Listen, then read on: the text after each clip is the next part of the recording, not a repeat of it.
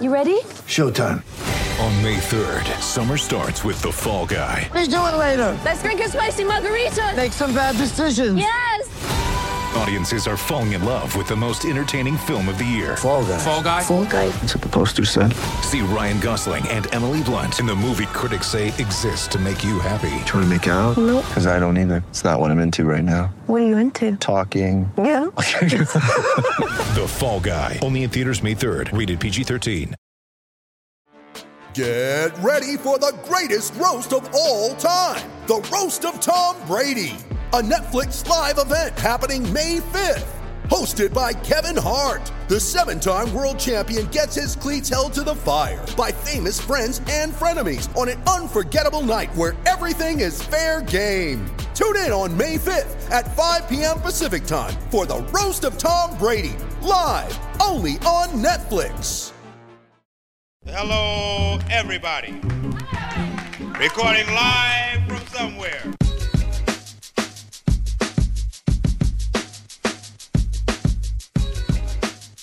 What's good, everyone, and welcome to another episode of Skates and Plates on the Hockey Podcast Network. I'm your host, Brandon Rowicki, coming at you live from the studio, aka my dining room for the time being. it's a bit of a different setup, but we'll we'll find a way to make it work. I'm also wearing pants, by the way, because I'm a pro, right? So it's it's the little things that you got to find a way to get through. So we're gonna break down a pretty eventful week for, I mean, the city, the Jets, including a win over the Sens, a tough loss to the Flames, PLD's debut, and then maybe the biggest concern with the team moving forward. We've also got a great interview for the plates portion of the pod. For those that don't know, every Friday we highlight someone from the local food scene here to, you know, just shine a light on the great things they do in the community, some of the great food that they serve. And Christa Bruneau-Guenther stopped by. You may have seen her on the Food Network, Wall of Chefs. She's got a great place in the city called Feast Cafe Bistro. So we talked about that and, and what goes into great First Nations cooking. I mean, Bannock pizza, tacos, a bunch of awesome stuff. So that's coming your way in about uh, 10, 15 minutes or so. But before we get into some Jets talk, I just want to say this quickly. It's been a crazy couple of days since the news that TSN 1290 is now donezo. It's finished.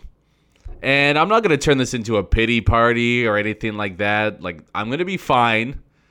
I've always got my career as a slightly overweight male model to fall back on, so I'm going to be good in the financial department. But I, I just want to truly thank everyone that's reached out over the last little while. It was overwhelming, to be honest. Uh, but I mean, I shouldn't be surprised because Manitobans are the nicest people on the planet but just seeing the messages of you know how me jim and troy were parts of your mornings and some of the relationships that we've built with all of you guys i mean it was bittersweet but it was honestly it was just the best. It's it's the best part of the job that we had. So from the bottom of my heart thank you guys so much. It really means the world to me. And i'm just gonna stop talking about it because I don't want to cry right now. So, enough of that. Let's get on to the Jets, baby. Let's talk about what you guys came here for. I mean, a big W against the Sens as far as the standings and, and the chase for a playoff spot goes, but ooh, that was that was an ugly ass two points last night. I mean, some some wins are Da Vinci's, some are a drunken stickman drawing on a cave and that was definitely leaning towards the latter. But let's start with the good. We'll start on on what what stood out from a positive side of things. Paul Stastny's just a boss. There's no other way to say it. I I just I love the way he goes about the game. It's so rare when Paul Stastny doesn't make the right play. And I know I've said this before, but there's some guys in hockey that will make you know, two, three electric plays that just stand out and catch your eye, but they don't really do a whole lot the rest of the game. And then there's guys like Stastny who will just make like a thousand good plays over the course of 60 minutes. and they just add up over a game. And they may not even necessarily show up on the score sheet, but they help your team win. And that's what Paul Stastny did all night long. Now, I mean, hey, to be fair, some of it is the horrendous Ottawa goaltending, but nobody was stopping that brilliant pass to Wheeler on the power play. He's doing it on the wing now. He's done it down the middle this year. Hell, Paul Maurice should try out on D. Might, might, might be a good fit on the second pair with how well he's going right now. So, I mean, Paul Stastny is just so much fun to watch. And, I mean, the more the more we see how well he just fits in with this team, I I really wonder how he doesn't come back in some capacity with this team next year. Maybe it's a one year deal, maybe it's two more years, but sure as hell looks like Paul Stastny's got a decent amount left in the tank. A great performance by him. He was my first star for sure. That Scheifele pass to Pro, though, by the way, mwah, that was chef's kiss. Like that, that's some special stuff right there.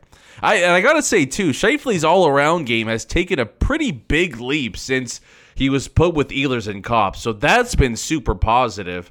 Another really strong night from that line and from 55. I think Scheifele's play one of the more promising developments developments we've seen over the past week or so. And Hellebuyck was great. He was really, really good early on, and and things were kind of you know scarily getting out of hand early. But Hellebuyck helped steady the ship, and the Jets found their sea legs a little bit in the second period, and then you know by the time it's four rip early in the third, it was curtains for the Sens. So Hellebuyck played a pretty decent role in that which kind of leads to the not so good. I mean, let's be honest. The first.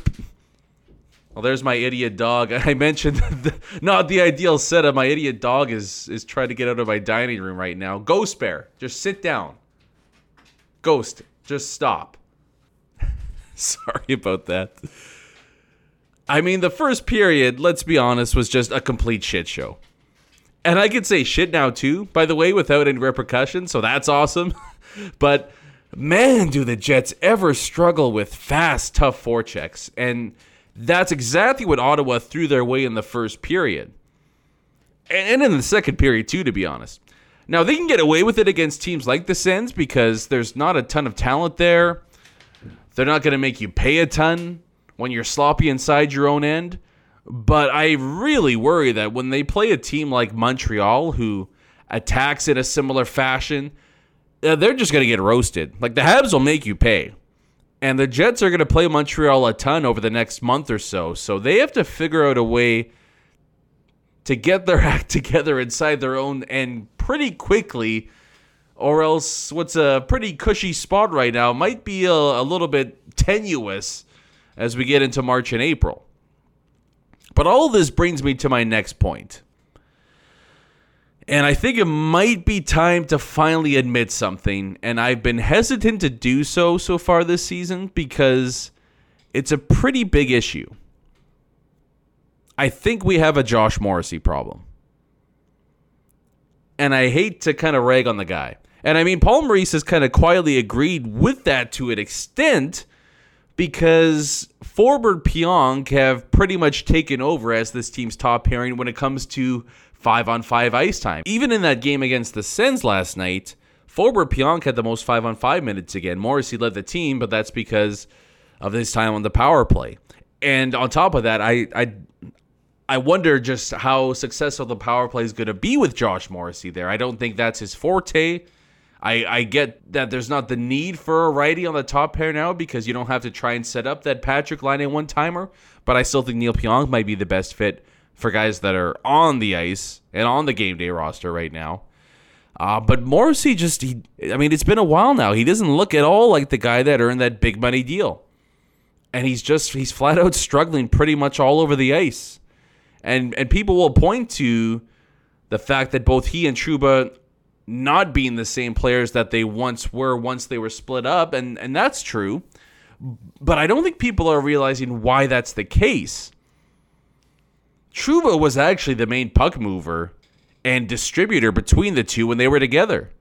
Like Trouba was the guy making that first pass out of their own zone. Trouba a lot of the times would carry the puck and and join the rush and and try to kickstart offense that way. And that comfort level really allowed Morrissey to play to his strengths, use his smarts. I mean, they just they played off each other so well. And Morrissey hasn't been able to find that chemistry with any of his other partners.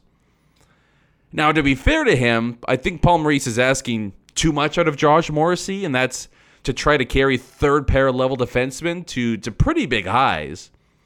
Like it's not Morrissey's fault that he can't do that, and it's not you know Tucker Poolman and Nathan Beaulieu's fault that they can't elevate their game as well. I mean, there's very few guys in the NHL that can that can carry a partner and deliver first pair results and yeah, it just appears like Josh Morrissey isn't one of those guys. Doesn't mean he can't be a you know, a big help on a on a contending team, just that, you know, probably more of a a number 2, a support piece on a top pair as opposed to the no doubt about it top guy. So I guess then what's the fix? Like how how do the Jets find I don't know, a stopgap at least to figure this out for this season? I mean, when when you look at the options that the Jets have right now, I mean, personally, I would still have Morrissey DeMelo as you know one of the pairings at the top four. I, I don't know why Paul Maurice has been a little hard on Dylan DeMelo to be honest this season. So I mean, that's an option as opposed to going to Poolman or Beaulieu.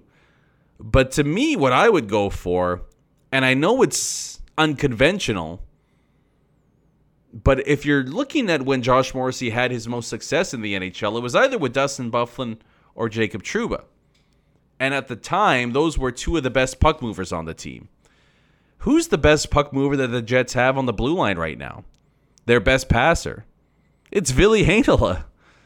And these two played together. Yeah, it was only one game, and yes, it was against Ottawa. I get that, but I think everyone's in agreement that was Josh Morrissey's best game of the season so far and Ville Heinola didn't look out of place whatsoever, and if anything, kind of jumped off the page.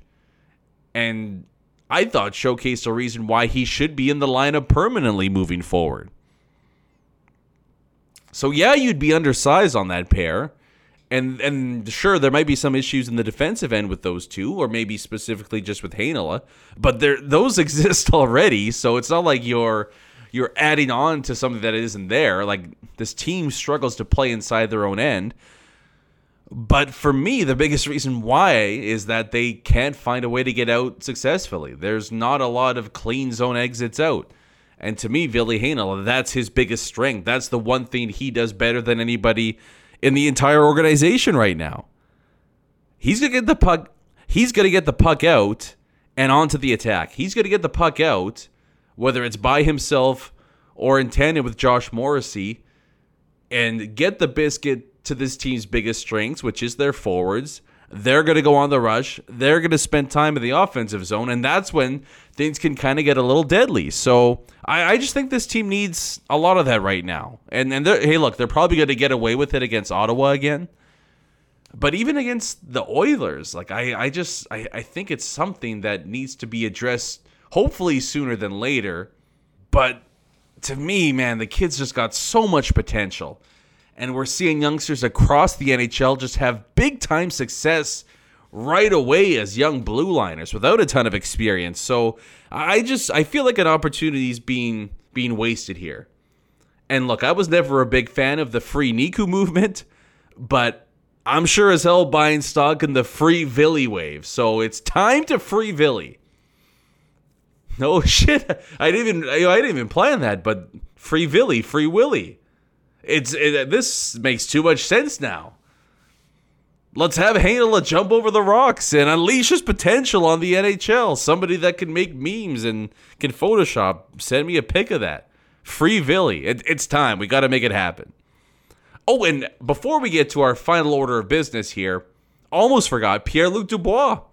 His first two games with Winnipeg. What did you guys think? I don't think PLD played super good against Ottawa. I didn't love his game all that much. Still kind of waiting for that chemistry with Kyle Connor to pop off the page too. I don't I don't know if that's been seen just yet. But in that Calgary game, especially it was the second half for me. He got so much better as the game went on. But in the second half of the Flames game, that was the real exciting part. I thought, "Oh boy, if the Jets could get this guy going, you know, I, and I guess maybe it'll it'll take a few games, maybe a couple weeks for for Dubois to get adjusted and and acclimated with the team. But there's a lot of potential with this guy. I, I think Jets fans should be really, really excited. And I tweeted it out, you know, watching the game the other night. But the dude can move for a big guy. Like when he gets going, he covers a lot of ice and he's just a handful for the other team to handle. So, I, I mean, I guess all in all, I, I don't want to say a so-so first couple of games, but I, you know, probably about what you would expect. He looked, he's looked a little rusty so far, and you've seen some pretty big flashes of potential, but it's just going to take some time for him. But I, I think there's a lot of reason for optimism here, and that eventually, like we saw in that Calgary game, to come playoff time, if the Jets are lucky enough to get there, to go Scheifele, Dubois, Stastny, Lowry down the middle I just think it's going to be a handful. I think I, I, I, and even with Montreal's depth, I don't know if there's a team that can handle that in the North Division. And there's probably only a couple in the entire league that could match up one through four like that. Once Pierre Luc Dubois gets his sea legs under him and gets going, it's it's pretty exciting stuff, no doubt. All right, so we'll get a lot more Jets talk in on Tuesday's episode. Um, as you can understand, it's been a pretty insane couple days for me.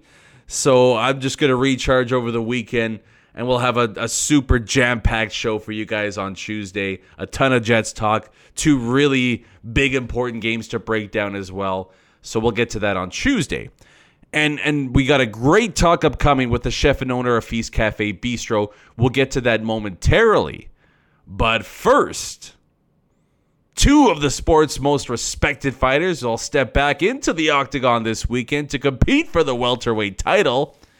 And DraftKings, the official daily fantasy partner of UFC, is giving you a shot at huge cash prizes.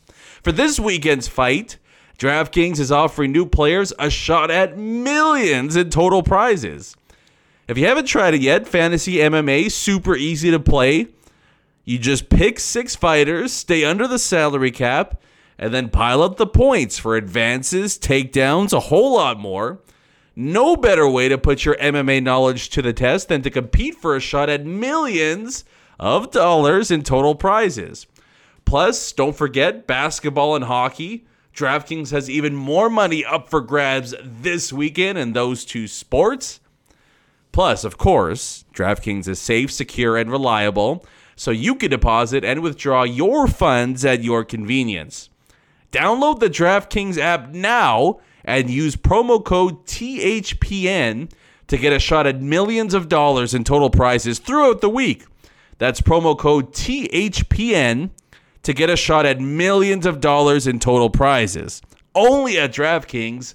Minimum $5 deposit. Eligibility restrictions apply. See DraftKings.com for details. Well, we teased it enough here. Let's get right to it. All right, very pleased now to be joined with the owner and executive chef of Feast Cafe Bistro here in Winnipeg, Christa Guenther. Christa, how's it going tonight? I'm great. How are you? I'm doing pretty good, thank you. So, yeah. I, I, wanted to start off. It's funny how weird life is sometimes because we had emailed back and forth uh, a little while ago, and I, I'm trying to think when this was. It would have been a couple weeks, I think. And I was just doing some prep and I always have the Food Network on in the background at my house. And I was I was talking with my wife, and I was I was just trying to double check on how to pronounce your last name and all that. And she's like, "Oh, well, it's right there." And it was you on TV. You were on Big Food Bucket List, so it was it was just funny how it works like that. But what was that all like? Oh, that was. I mean, that was taped. Um, you know, you're almost almost close to two years ago. So the pandemic kind of you know delayed things, but that was a really exciting time and an amazing experience. And it was like two full days of filming for you know I think it was nine minutes, but it was um, oh wow great experience for staff and a great opportunity to showcase uh, what we're doing over there at the restaurant. So yeah, lots of fun. And John Catucci, how you see him on TV, that's actually his personality. He is who he is. He's so funny. that's awesome. Now, and for those that don't know, you're no stranger to uh, TV and the Food Network because you're also a judge on Wall of Chefs. Yes, I was. Another really memorable experience. And for me, I was, you know, I'm just a home cook turned restaurateur. So to, I did not know all the other chefs that were going to be there, and to show up to see some of the chefs that I have been learning from and watching on Food Network over the years on the same wall as me was a little intimidating, I have to say, but uh, also was a true honor to be there. You know, I was gonna. I've always wondered this when when I watch judges on cooking competitions. Is it like major anxiety levels watching the home cooks and watching the amateurs try and like with all these crazy time constraints and everything, try and Oh. get a dish out on time? Yeah, if there's, you know, some TV is maybe not so real, but when it comes to these competition shows, it's real. The pressure is real. You get so nervous for for the contestants. Um, it gets, you know, they make you know, sometimes they drop things or they burn themselves, and you know, you feel for them. And it's uh, we were on the edge of our seats for a lot of the competition, so it was, oh yeah, it was lots of fun. Now we had Mandel Hitzer from Deer and Almond on a couple weeks ago, uh, one of your, I guess, co-judges on the show, and we we talked about his three fridge items. There's a segment where the cooks have to use three items that are in one of the chef's fridge. Did did you ever get a chance to do your fridge? And if not, what would your three fridge items be? Oh g- You know what? I I have so I cook so many different types of food. So for you know, I think a lot of that was you know, kind of you know, the producers kind of influenced some of that. But I think for my fridge, oh my goodness, to make it interesting and complicated, I would probably have to say, oh, something to do with. I always have wild rice in my pantry. Okay. Um, I would definitely want to say pickerel, something with pickerel. Um, and a unique item would be like um, roasted red peppers in oil. I always have those in my Ooh. fridge. So maybe something like that. Yeah, that's a lot better than yeah. Mine was I was like mustard, hot sauce, mayo, and mushroom. Like yeah, you can't make anything out of that. but enough, Yeah. enough about enough about TV. Let's get to Feast. That's why you're here. Could you just uh, let our listeners know how Feast Cafe Bistro got started? Well, it was not something I ever dreamed of doing. I never thought I would ever open up a restaurant or be a, a restaurateur. I'm just a home cook and um, just been cooking for family and friends. And my previous business was actually a licensed childcare um, uh, business. So I, I actually learned a lot about food and how powerful food is to the body, the mind, and the soul, and it's particularly reconnecting to your culture through food. And I'm a French Métis, so um, you know, I just did a lot of work within our communities over the years and developing recipes and reconnecting to my culture through food. And I have a really large garden now, and I grow a lot of our traditional foods. And so I'm always incorporating that into um, a lot of my recipes. And so the opportunity kind of just presented itself to me. And after I did research, realizing there was only a handful of indigenous restaurants across the whole country to represent our communities, our culture, our food, our people. I just felt a responsibility that, you know, I have to do this. I really want to give this experience to customers. I want to highlight our traditional foods from this great land and bring some of those home cooked meals into the restaurants. And here we are. And on your website, you have, um, I guess, a description: modern food rooted in First Nations traditions. Can you maybe just explain, I, I guess, the the thinking behind that, and then also what's what the balance is like between you know wanting to honor the traditions and and recognizing the past, but also maybe moving things into the modern day. Well, I think that's that is exactly just how I eat at home. Um, you know, I'm a busy mom of three, and you know, um, I've always been an active person and and always doing things on the go and working, and so that's how I eat at home. At home, sorry, it's about how do I incorporate as many traditional Indigenous ingredients into a dish at home that's realistic to cook, that's good, and that's um, you know using some of those ingredients. So that's why it's called modern dishes rooted in traditional First Nation foods. For example, we have, you know, buffalo lasagna. So instead of using beef, we use our bison in that dish. Um, for example, you know, pickerel sliders. You know, we have, you know, tomatoes and, you know, dill aioli on top, but, you know, we're highlighting the pickerel. Our traditional tacos. You know, they have bison, corn, four kinds of beans, which are all traditional. Um, fry bread, which is a bit decadent but wonderful, and bison. So just and there's maple in the drizzle. So just trying to pull as many foods from our indigenous culture into each dish and, and really just highlighting that part of it. But using foods that people are, or dishes that people are familiar with. So like the Bannock, you know, pizza and things like that, that people want to come back and have time and time again. And we'll get to the Bannock in just a second, but your journey from home cook to, to restaurant, oh, and it's funny because we were talking before this started for those that don't know, and you were very, very humble and hesitant to use the word executive chef, but you are a chef now, even though you started off as a home cook. But what what's that transition like where you're like a lot of people that listen here where you don't have any experience in the food business and, and you make the jump? I, I guess just tell us what that was like at the start. Yeah, I don't know. I think I, I like I said, when you Google what uh, you know what a chef is, and you know it's somebody that's been trained or you know has uh, a lot of experience in the hospitality industry and the restaurant business, which I've never done. I've never gone to culinary school. I've never you know been a cook in the in, in the back of a restaurant. So you know it was one a huge learning curve for me because cooking at home is very different than cooking for hundreds of people every day in a you know a restaurant commercial kitchen. But um, yeah, it's it's interesting to be called a chef. And I think when you're developing recipes and people are loving them, I guess you get to be called a chef. well, I'll say from personal experience, it's inspiring to me because, you know, I, I kind of want to make that jump at some point and and even like you know watching wall of chefs to see you up there with some of the big names in in cooking in canada I, I think it is inspiring to see that hey you know what it is actually possible yeah, I think that's the. I think that was the, the funnest part for me to be on Wall of Chefs was just seeing all these extremely talented home cooks, and I think that helps other people to relate to you more when you. And it's it's inspiring to people that really know how to cook good food and food that tastes good. You know, it's definitely something. You know, you don't have to be a trained chef to open up a restaurant. You just have to have really good food and you have to be able to work long hours and just persevere and just take that leap and go for it. Now we'll jump over to your menu at Feast, and the one thing that kind of sticks out right at the jump is that you're using Bannock in very untraditional ways. At, at least, at least to me, when I look at it, was that always the plan for you? Is to try to incorporate Bannock in in as different in as many ways as possible?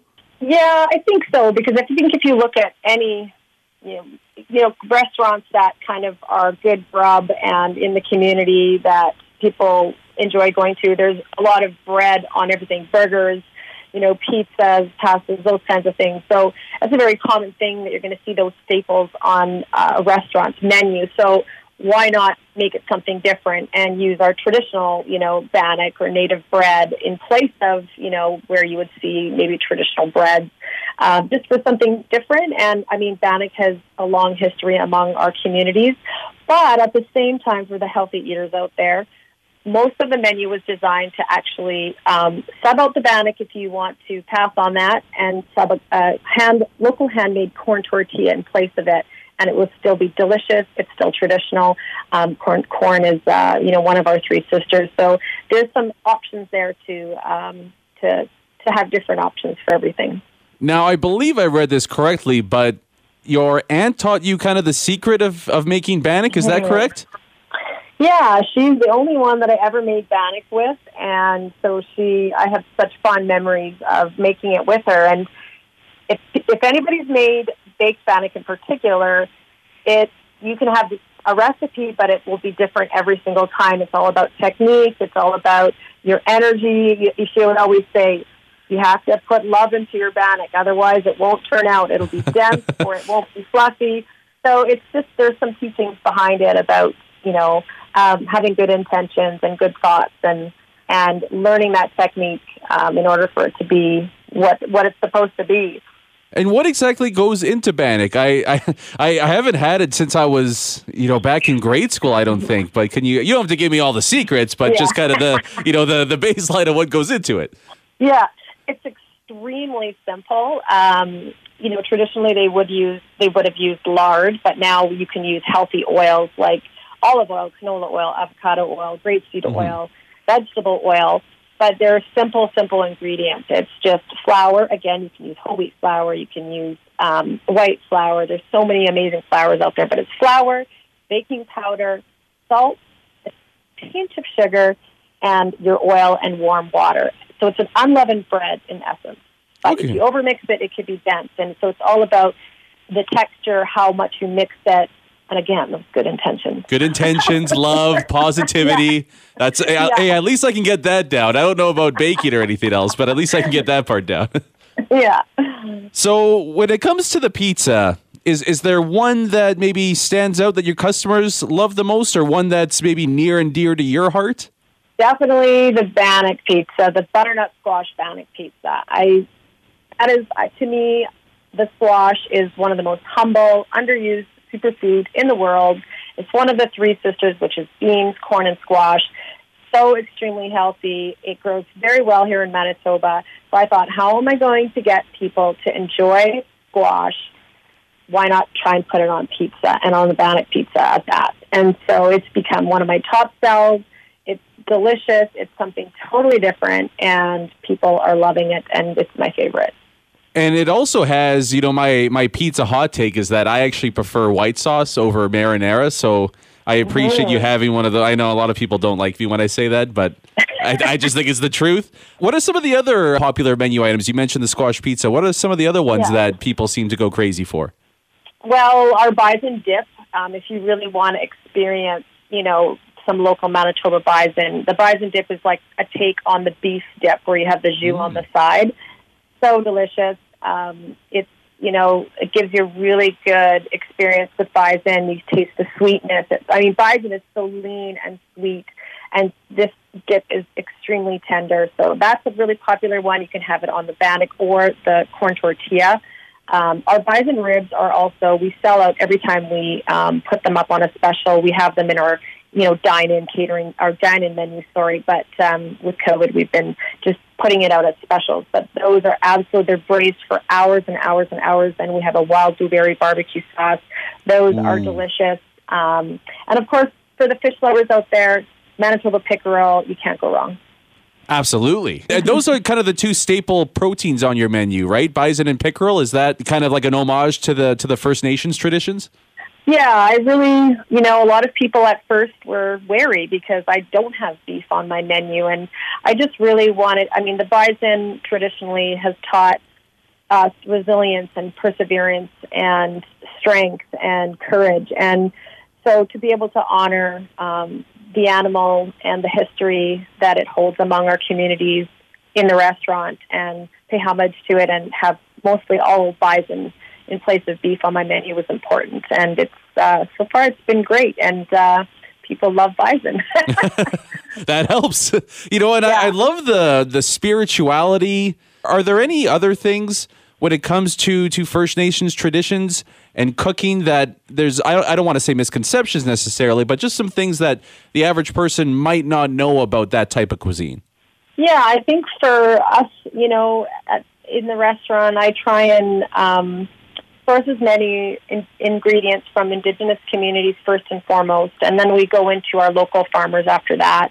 But I think the essence of what we do at Feast, which stems, you know, among our elders and our history, is to really honor what goes on in that kitchen. We honor the sacred vegetables. We um, we we give thanks to all the protein that comes and all the animals uh, meat that comes through that back door, and we think about that, and we um, we're, we're really thankful because a lot of those animals do give of their of their lives to nourish our bodies, and so we keep that spirit and energy um, when we're when we're preparing food for our customers, when we're making our food, and I think you just taste it in the food, and it makes a difference, and I think that's where feast really has come from. I mean, feasting has been a part of Indigenous culture for hundreds of years among First Nation communities all across Turtle Island. So, you know, it food is really a way to celebrate and share stories and honor the land and respect the animals and it's a form of ceremony and healing and medicine. So we that's kind of the the connection that we have to our food, um, especially at the restaurant.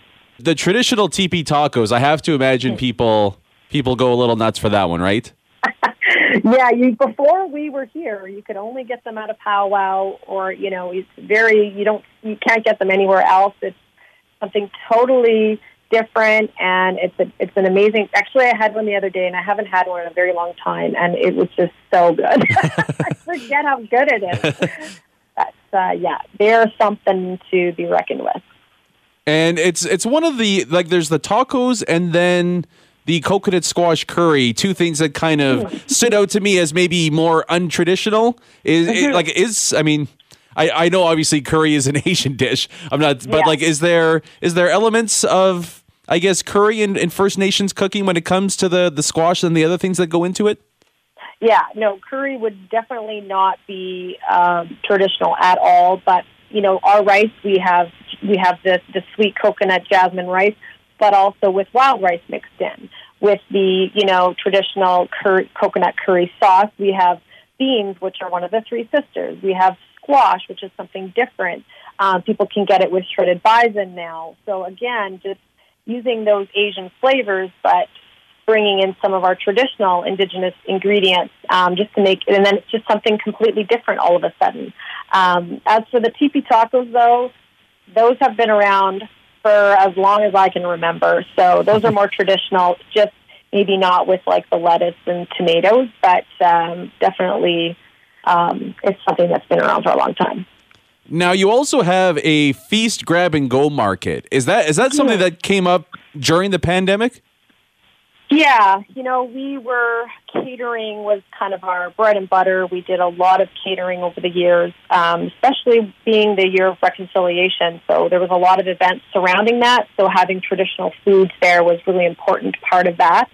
And so we have a lot of different items and food that's not on our, you know, uh, sorry, our cafe dine-in menu. So we thought during the pandemic, because we're closed for dining, why not sell some of those other foods that we make and people enjoy and do it so people can pick it up. It's all cooked, ready to go. It's frozen, feeds two to four people. You can pop it in the oven and dinner is served. Which is perfect, especially when you're serving things like bison shepherd's pie and bison lasagna, which thank you for putting that out there into the universe. It's about time. Yeah, I think you know bison is. Some people might be worried to try bison, but it has 85% less fat than beef. It's humanely raised. It's you know hormone free. It's antibiotic free. It's as close as you're going to get to a wild animal, and you know it has a sweeter, leaner flavor than beef. And if people haven't tried bison, please, I just try it. I I promise you, you'll love it. Now, with the the market that you've come up with here, we, we all know restaurants right now have to find ways to pivot and adapt during these really, really tough times. Are, are there some other things that you guys have had to, I guess, add to your repertoire over the last couple of months?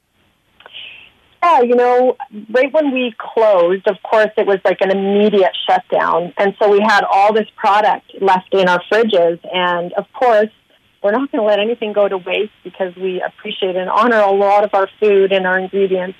So I ended up making a whole bunch of meal kits and just contacted um, organizations that I've already been connected to on the grassroots level and said, hey, I have all this food. And we ended up processing all of our food um, in the kitchen and just donating it. And it just warmed the hearts of so many families that were struggling, especially because the pandemic was just so scary at first and everybody was, you know, um, unable to go grocery shopping and scared. So we were really able to impact the community in that way. And so that kind of, you know, triggered a, a thought in my mind to say, why don't we offer meal kits for organizations or for others to even purchase for, you know, families in need or for healthcare workers that are working around the clock and, you know, and provide meal kits that have all the ingredients and a very easy recipe for them to follow that could feed them six to eight meals or even have leftovers. So we did that um, over time, and then we just actually um, wrapped up a GoFundMe, which was actually across the country with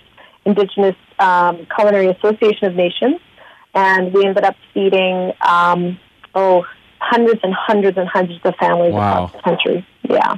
That's so awesome. I, I mean, the generosity, especially with members of the food community in Manitoba, never really ceases to amaze me. And and that's so great to hear. And, and I know you have the holiday paid forward. uh, program on your website as well, which Yeah. I think is kind of on a on a similar sort of a vein, right? Right, exactly. Um, and I do want to mention one other way you're trying to help people out, and, and maybe someone like me in particular, is that you're not going to uh, let uh, Valentine's Day go by the wayside for anybody that's you know looking for a special something in a couple weeks, right? Yeah, you know, because it does fall on a Sunday and, you know, we're, you know, just we have so much that we're trying to keep up with. I kept it real simple. I love a good charcuterie board and, you know, with a nice glass of wine. And we're, we partnered with DeLuca's uh, Fine Wines for a lot of our wine. So we're going to have a really beautiful charcuterie board for people to pick up and also um, partnered with another local artist who makes these beautiful charcuterie boards out of reclaimed wood and resin. So we're doing something simple but meaningful for people to uh, to purchase if they want. Well, I appreciate it. And it's on the Feast Cafe Bistro Instagram page if you guys Hmm. want to check that out. Christa, thanks so much for taking the time to join me today. I really appreciate it. Well, thank you so much for having me and giving me the opportunity to share. Well, we have one last one to get you out of here on, and it's the the same question that we ask everybody on their way out the door. But with jet season fully underway and the super like just everything kind of, you know, sports wise is coming into focus right now. Mm-hmm. What would the Feast Cafe Bistro game day menu item be? If you could just pick one thing, what would be Feast's game day choice? Oh, one thing? Or, or Oh, a couple if you want. If you can't Okay. decide, I'll, I'll, I will allow it. One, I, you know what? I hear it every time. It, to me, you got to go with either the Bison burger because people say it's the best burger they ever had, or you got to go get that Spanish pizza and get the big grab and go ones. so you can cook it in your own, you know, get it hot right out of your own oven or those ribs. That sounds perfect to me. so I couldn't just pick one. No, no, and, hey, and you're selling you're selling cold ones too. So if we're gonna Yeah. if we're gonna break all the rules, why not throw a couple drinks on top of it as well? Yeah, exactly. We have local beer. You, you know, that's the great thing that uh, during COVID we're we're able to now. You know, you can grab a bottle of wine with your food. You don't have to stop at a second, you know, location to get beer or wine. You can just pick some up on your way with your food, and then you can go relax and enjoy the Jets game. Perfect. Well, again, thank you so much, Christa. Uh, before you go, maybe just let our listeners know where, whether it's social media, your website, where they can get a hold of you, and uh, how they can try out all your tasty menu options. Yeah, the best place to go is our website. It has everything there, and then you can also click on our social media outlets, Facebook and Instagram. From there, we also deliver. We don't uh, participate any in any third-party uh, delivery apps at this time. So, if you need delivery, we can do that too. Awesome. Well, again, Christa, thanks so much for joining me. All right, thank you so much for having me. All right, so that does it for another episode of Skates and Plates. Honestly, guys, thanks so much for listening. Thanks so much for supporting, you know, myself and the podcast. It, it really means the world to me. We're coming back on Tuesday, diving into a pair of Jets games, one against Ottawa, one against the Edmonton McDraisaitls. Seeing as there's nothing going on there in the city anymore, let me know what you guys want to talk about. Hit me up on Twitter at Brandon underscore Rewicki, and honestly, we'll get into whatever you want to hear. I know you guys are starved for Jets talk, judging by the messages you've sent, which have been awesome to hear. You know, awesome in the sense that you want more and more. So we'll give it to you. Don't worry. I'll feed you big time starting Tuesday, and then a ton more in the coming days and weeks as we go ahead. So again, I'm your host, Brandon Rewicki. This has been another episode of Skates and Plates on the Hockey Podcast Network. Thank you guys so, so much for listening. I love all of you. Peace.